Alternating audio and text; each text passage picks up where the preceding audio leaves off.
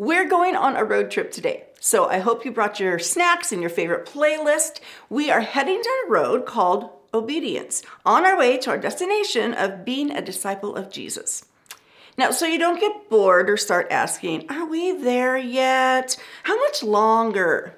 Well, let me give you a roadmap of where we're going today and some mile markers to look for along the way to keep you interested. Now, first of all, the entire journey will last your entire lifetime. Yes, you'll know you're there when you get to heaven or hell, depending on one big choice that you need to make in this lifetime. But today we'll be traveling for about 30 minutes. Here are some things to look for along the way. We're going to start by laying a foundation showing that Jesus is actually, obeying Jesus, is actually a marker of being a disciple of Jesus. I mean, I can stand here and tell you that both Marlo and Joel told me that obeying God is part of being a disciple. But who are they to say that? I mean, unless it comes from the Word of God, you shouldn't trust anything that any of us up here say.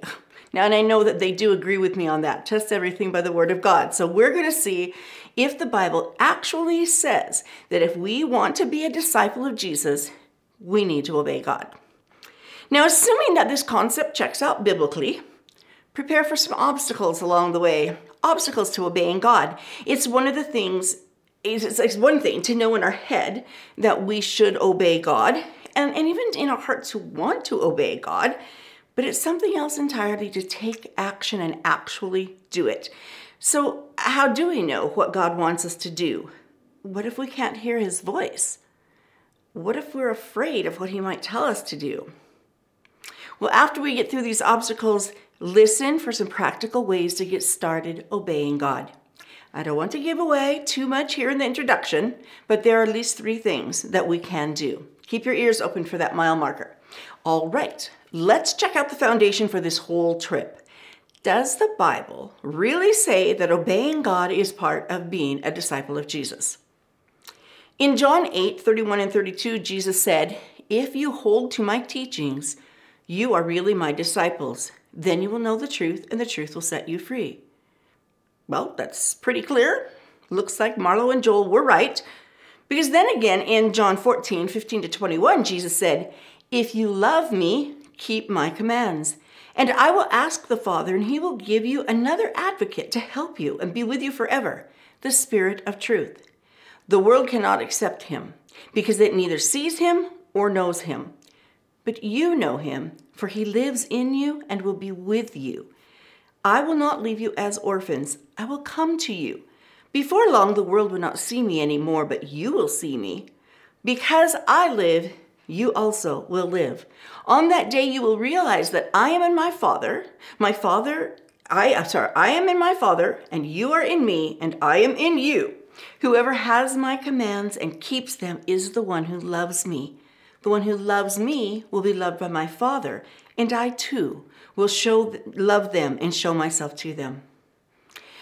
I would think that if you want to be a disciple of Jesus, you would love him and you will want to obey him. This foundation is looking pretty solid to me, so I'm going to keep on driving.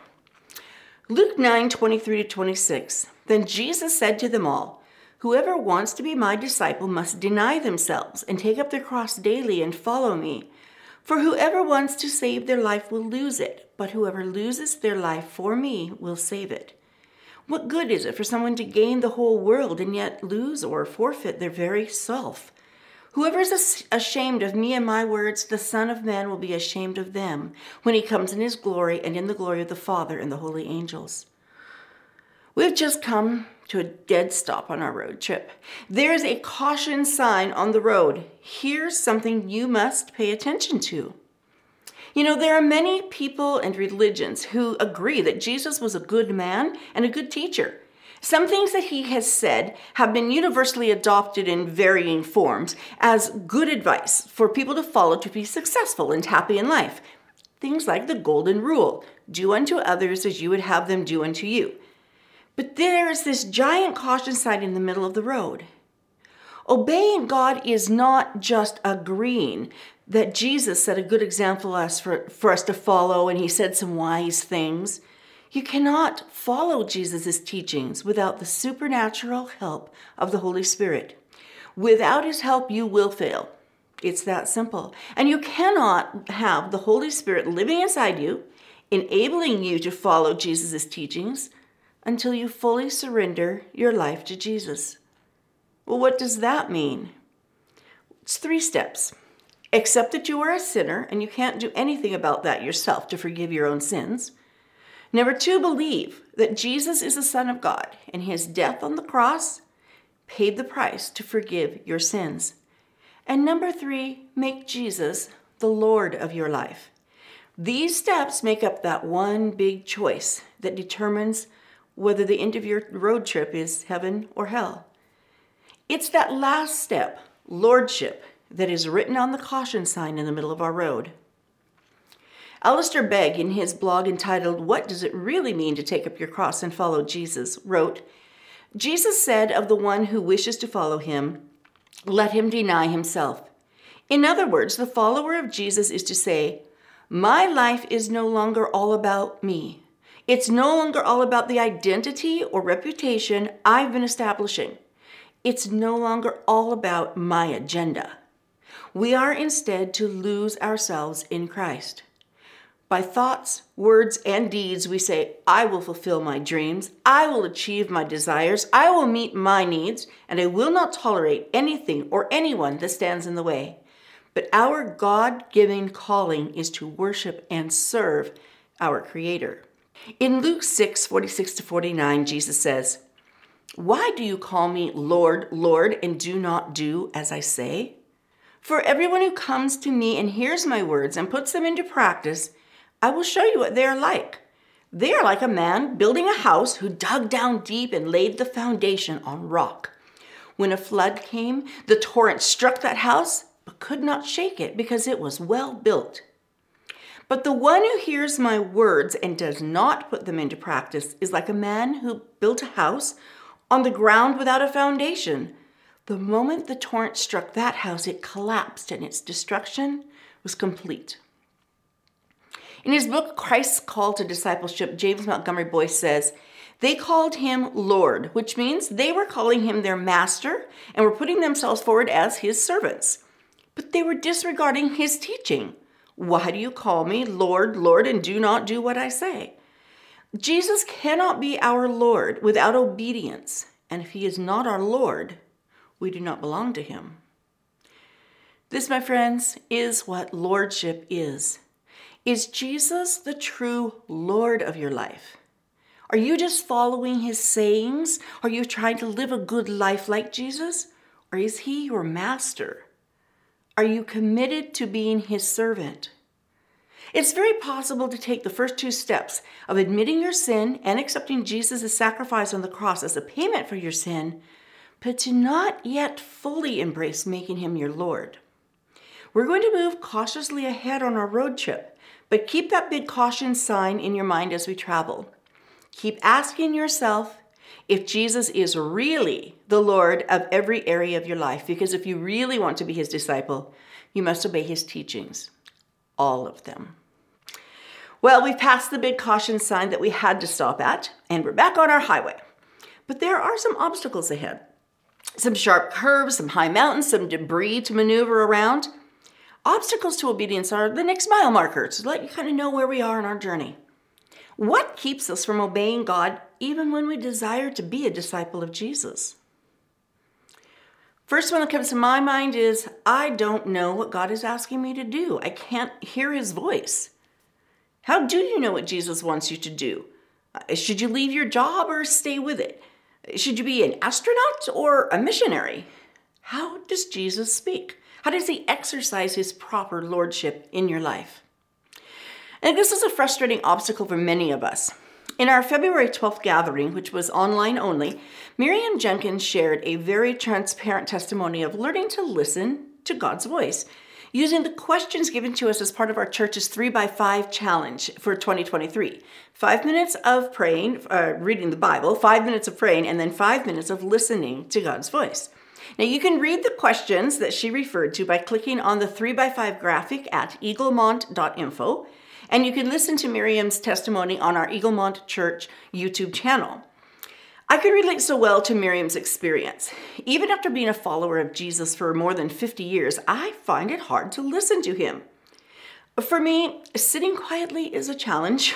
my mind bounces all over the place, and I question if the thoughts that are popping into my head are really from God. I feel like maybe Jesus doesn't love me as much as some other people because he doesn't really talk to me that way, or, or maybe he's just not interested in having a conversation.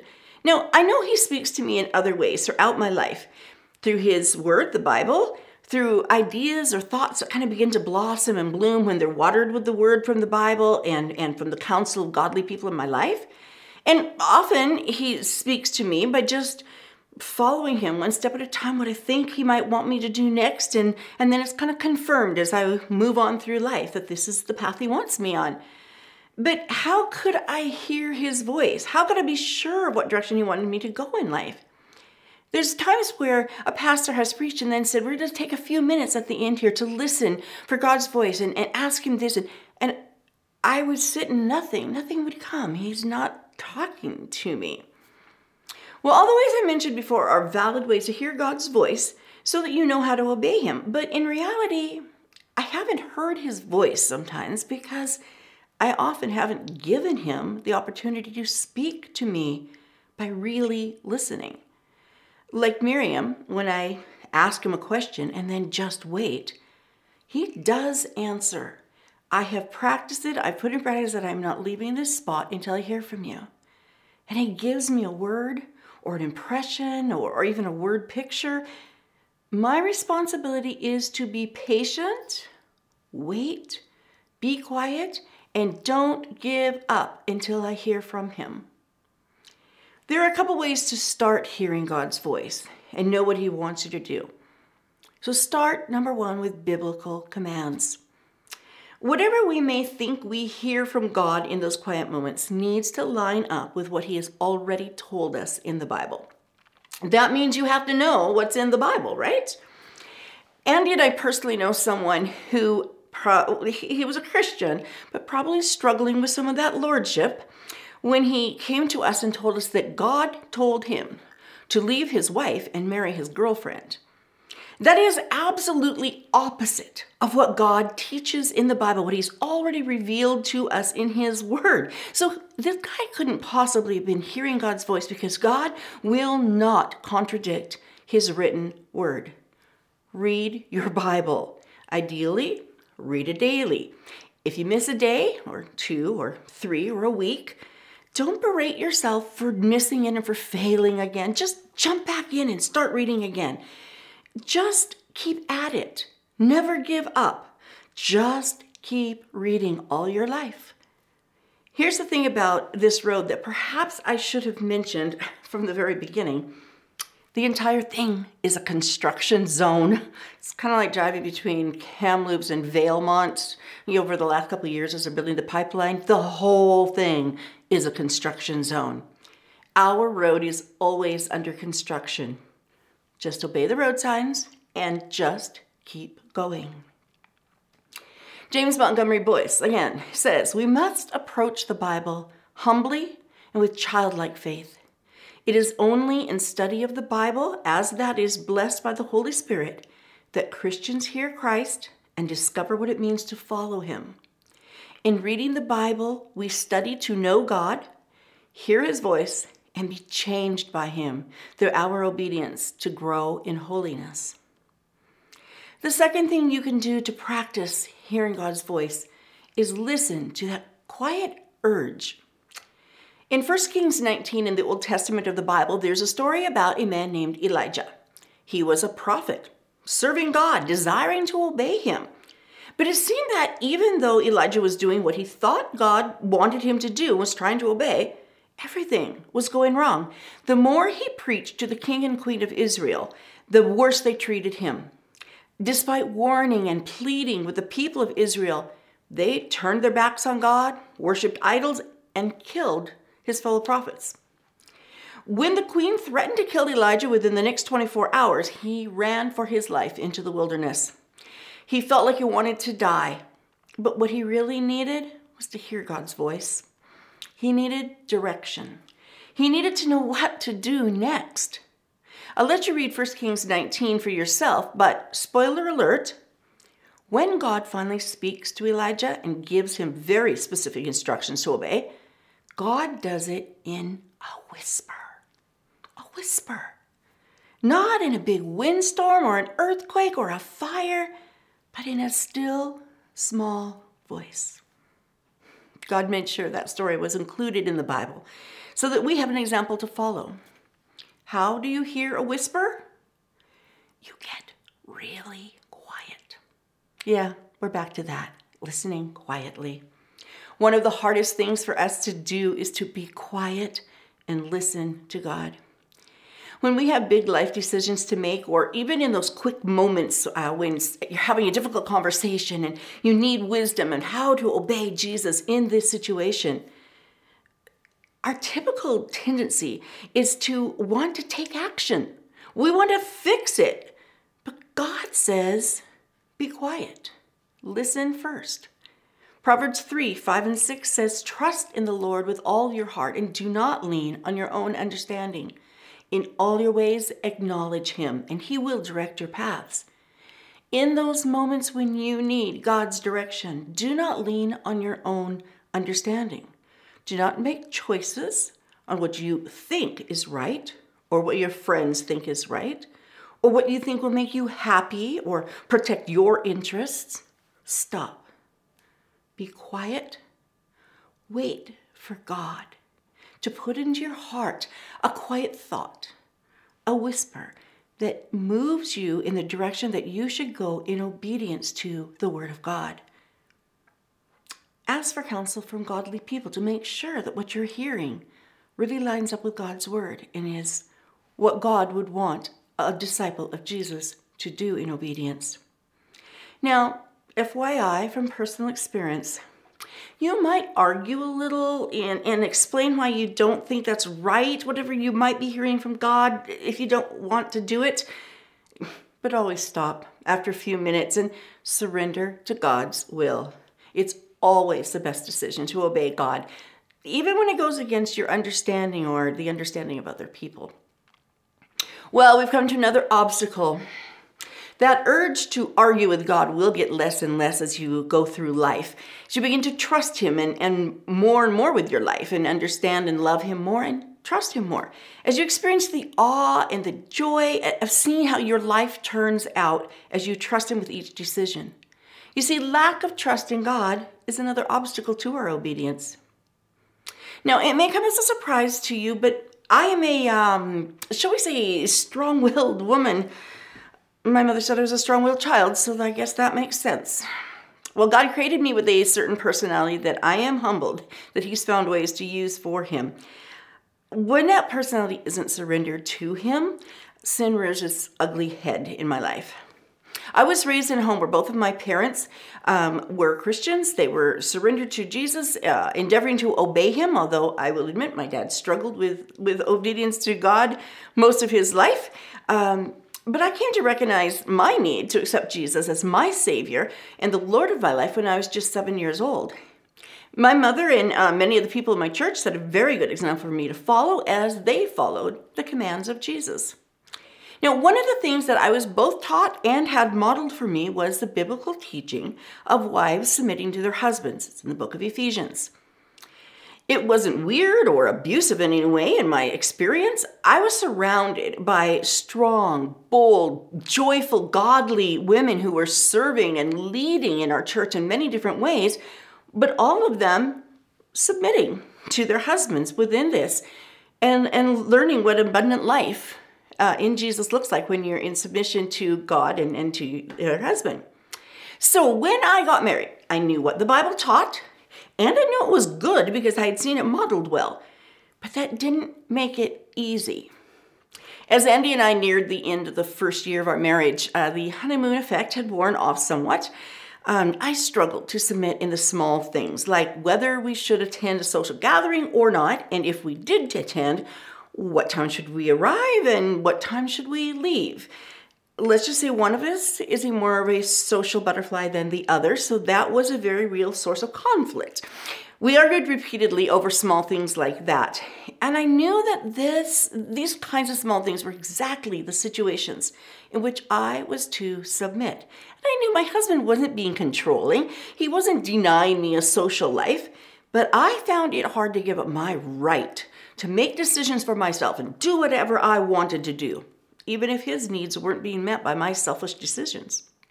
And one day, I was sitting at our kitchen table. I was feeling frustrated and angry, and I was talking to God about how I felt, how unfair the situation was, and, and submission was just too hard.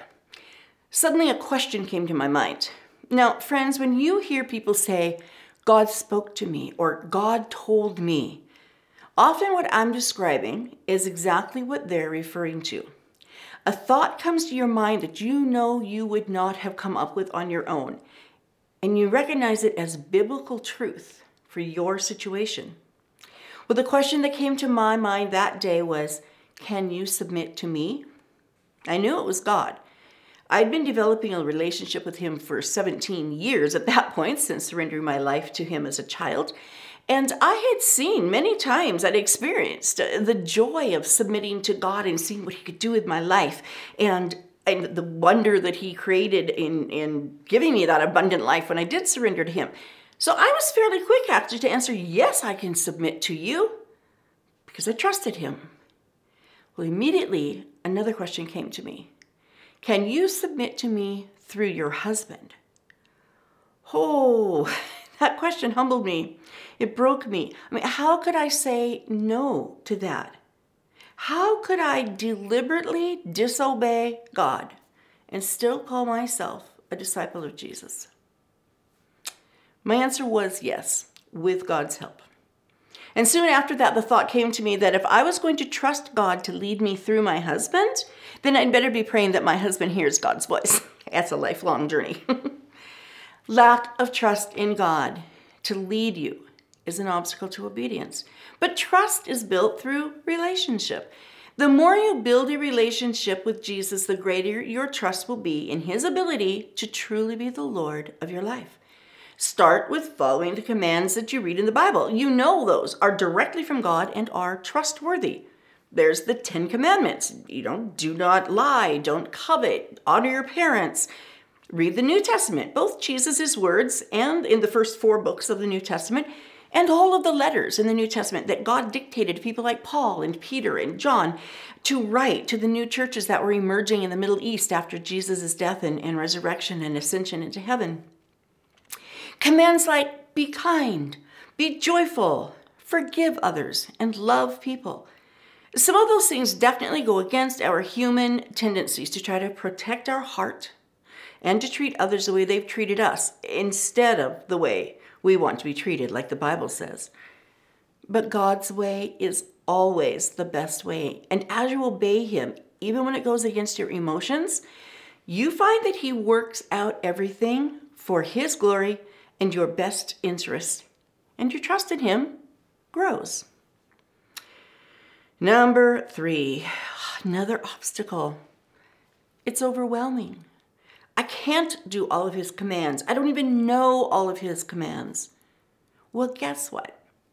We'll never know all of his commands, all the commands in the Bible.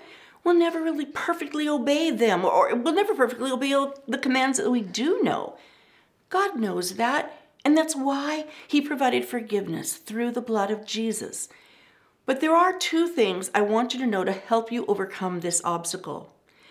Number one, the more you read your Bible, the more you'll know what some of those commands are. And you'll see how they flow together to become not a list of do's and don'ts, but rather something that just builds character in you, making you more like Jesus. And secondly, as you surrender daily to the Lordship of Jesus, the Holy Spirit continuously shapes and changes and enables you to remember the commands and follow the commands that are written in the Bible. Over time, you will become amazed at the ways you change, the ways that you just naturally respond in a Christ like manner in a situation in which previously you know you wouldn't have. That's the power of the Word of God in your life, growing as you begin to obey a command, as the Holy Spirit brings it to your mind, you obey another one, and it begins just mold and shape you into the character of Christ until you naturally, supernaturally, begin to just respond in a Christ like way. You are never alone in trying to obey Jesus. The Holy Spirit is always there to help you. Ask Him.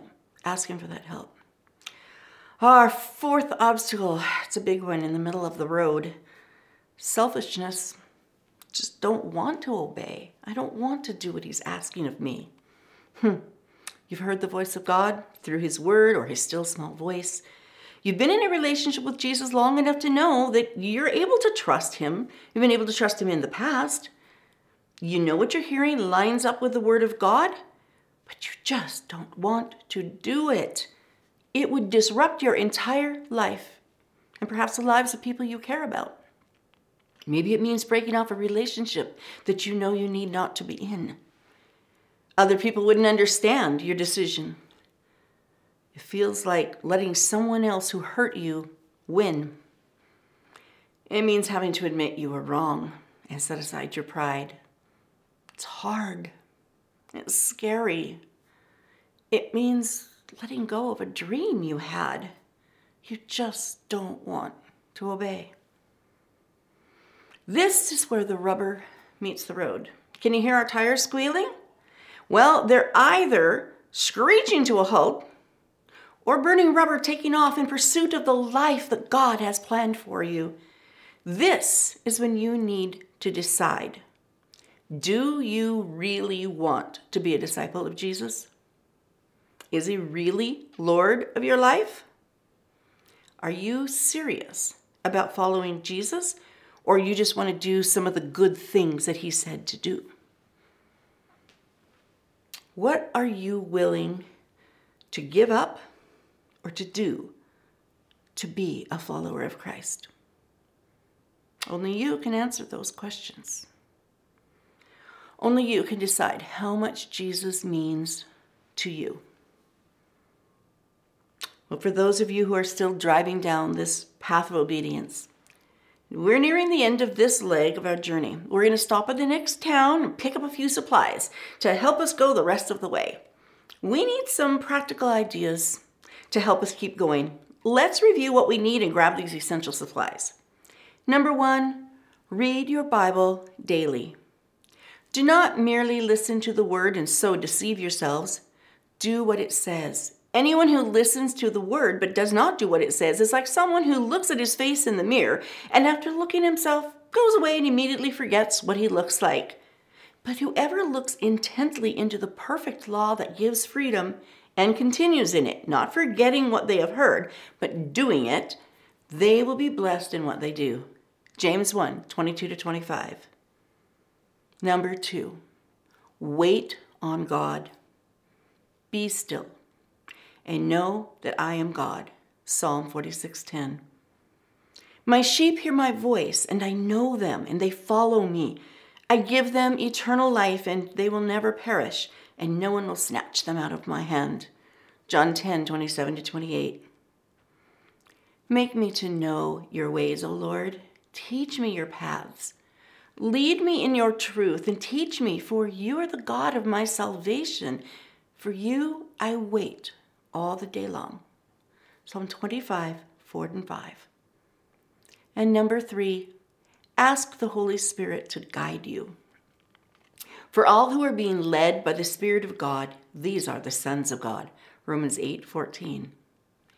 If we live by the Spirit, let us also walk in the Spirit. Galatians 5:25. But when he, the Spirit of truth, comes, he will guide you into all truth. For he will not speak on his own initiative, but whatever he hears, he will speak, and he will disclose to you what is to come. John 16, 13. You may not hear your answer in the moment, but over time, the Holy Spirit works, making you restless for change and creating in you the desires that He wants you to follow. Our road trip for today comes to an end, but the journey continues for our lifetime a road that's always under construction, always changing and forming and making us better, making us more like Jesus. We have the supplies we need our Bible, the Holy Spirit, and the practice of our quiet time of listening to God. Now, perhaps you listened to our travelogue today, but you haven't actually joined us on this journey.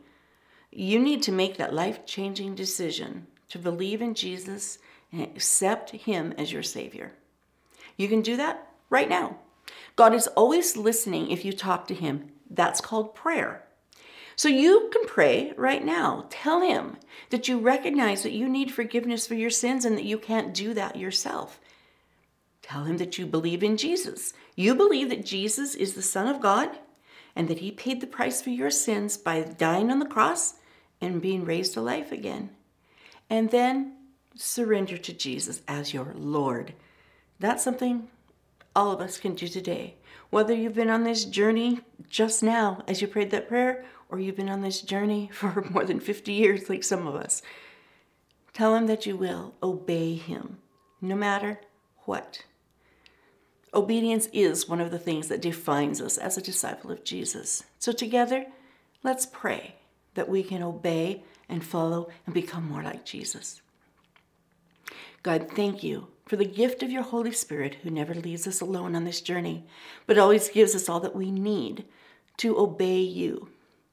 I pray that today, God, we would hear your voice, your still small voice, speaking to us through the Word of God, speaking to us as we stop and get quiet and wait and don't leave until you speak to us. God, let us hear you so that we can obey you. Holy Spirit, help us. Give us the strength we need. Give us the ears to hear. Give us the desire to obey and help us to take that action and actually do whatever it is that God is calling us to do. Thank you, God, for your great love for us, that you're not going to call us to something that is terrible or that we hate or that is, is a uh, burden on us, but rather you say that your burden is light on us. Help us to trust you more and thank you for always being with us to guide us, to teach us, and that your desire is that we would become more like Jesus. In Jesus' name we pray. Amen.